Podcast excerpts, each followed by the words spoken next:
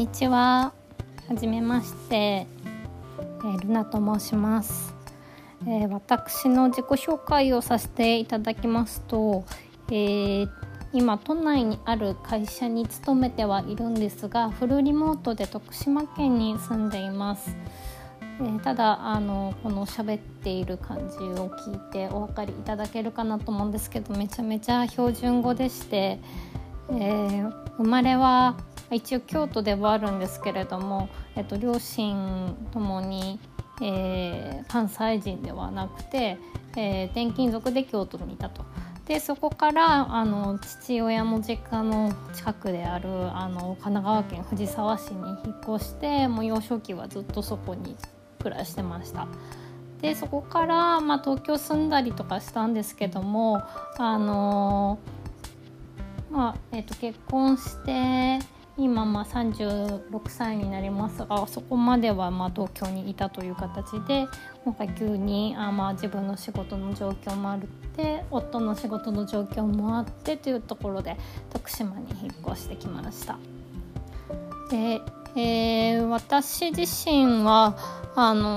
基本的にどういうパーソナリティかと言いますと、ヘテロの女性で、男性のジェンダーの、夫がいるというような状態です。で36歳で夫が2個上くらいで、同世代になってますね。はい。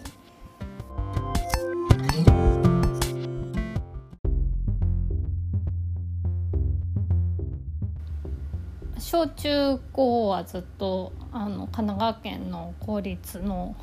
学校で共学でいたんですけども、大学からは、同郷の女子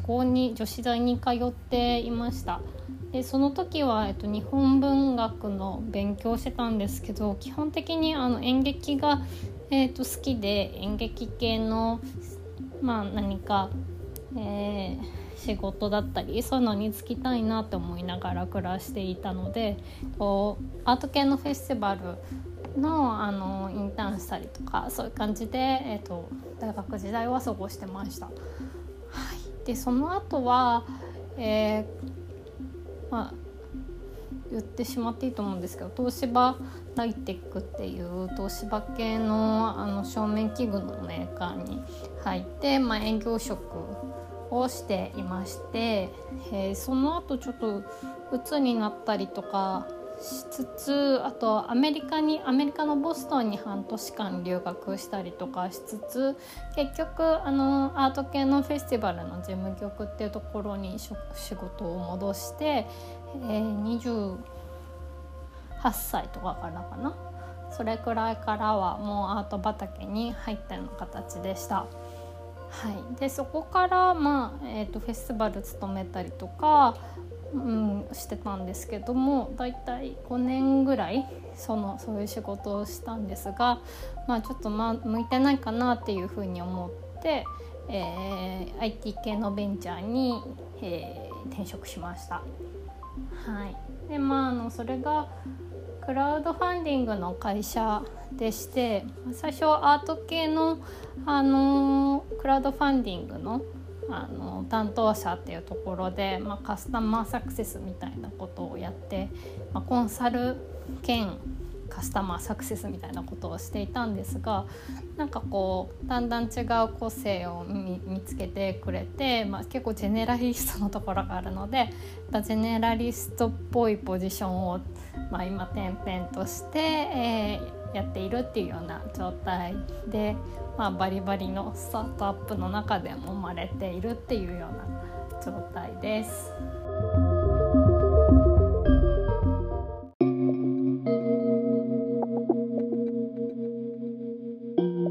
で徳島来たきっかけがいろいろとあってって言ったんですけれども、夫の転勤が簡単に言うときっかけになっています。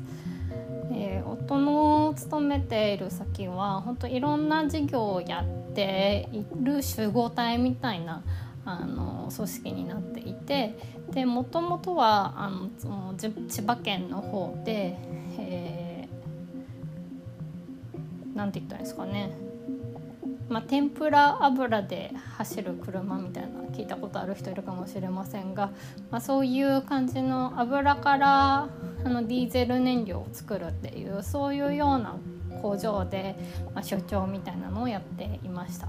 でそこから異動になって、徳島でいろいろ仕事を起こしてきたりとかネットワーク作りみたいなのをやってこいっていう感じで徳島転勤っていうのが決まった状態です。はい、で、まあ、ちょっとそこだけ聞くと転勤についていった転勤妻っていう感じかなと思うんですけども、なんか個人的にはそれに対してすごくなんかアレルギーっていうところがあって、なんかこうそれっていうよりかはむしろコロナきっかけで今勤めているそのスタートアップがもう完全にオンラインで仕事ができるような状態になっているし、会社としてもそれを推奨しないわけではないと言いますか、まあ、基本採用とかもどんどん東京以外のところから採用し始めてるっていうような状況になってきているっていうのもあるので、まあ、もうどこで働いてもいいですよって状況になったっていうのが前提としてあって、じゃあなんか行ってもいいかなっていうそういうくらいの気持ちでの、移動になりました。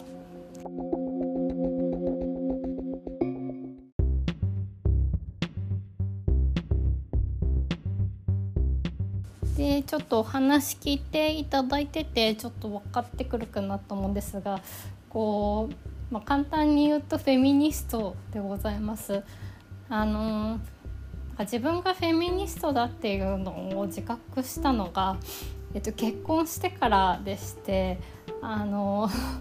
夫にフェミニストだよって言われて、あ、フェミニストなんだっていうのに気づいたような形でした。まあ、そういえば小学生ぐらいの時からなんかこうなんで男女のトイレがあって、その中の女子のトイレの方にしかその子供のおむつ替えマット台があるよっていうマークがないんだろうとか、なんか小疑問に思っていたりとか、あとはその席替えの時とかに座席表書くと思うんですけど、その時にこう男の子は青いペンで名前書いて女の子は赤いペンで名前書くみたいな、なんかそれがすごい嫌で、なんか真逆にして書いたことがあったりとかして、で、まあ、ちょっといたずらみたいな気持ちもあったんですけど、なんかそういうことをしてみたりとか、そういうちょっとジェンダーに対しての固定的な考え方っていうのを、まあ、なんかこうちょっと違うんじゃないのっていうふうに言いたいというか、ちゃんと是正していきたいっていう気持ちがもともと本当、中学生くらいの時から強かったかなというふうに思います。まあ、やっぱり女子大入ると結構ジェンダーのこととか勉強する機会も多かったので、まあ、それも結構きっかけにもなっているとも思います。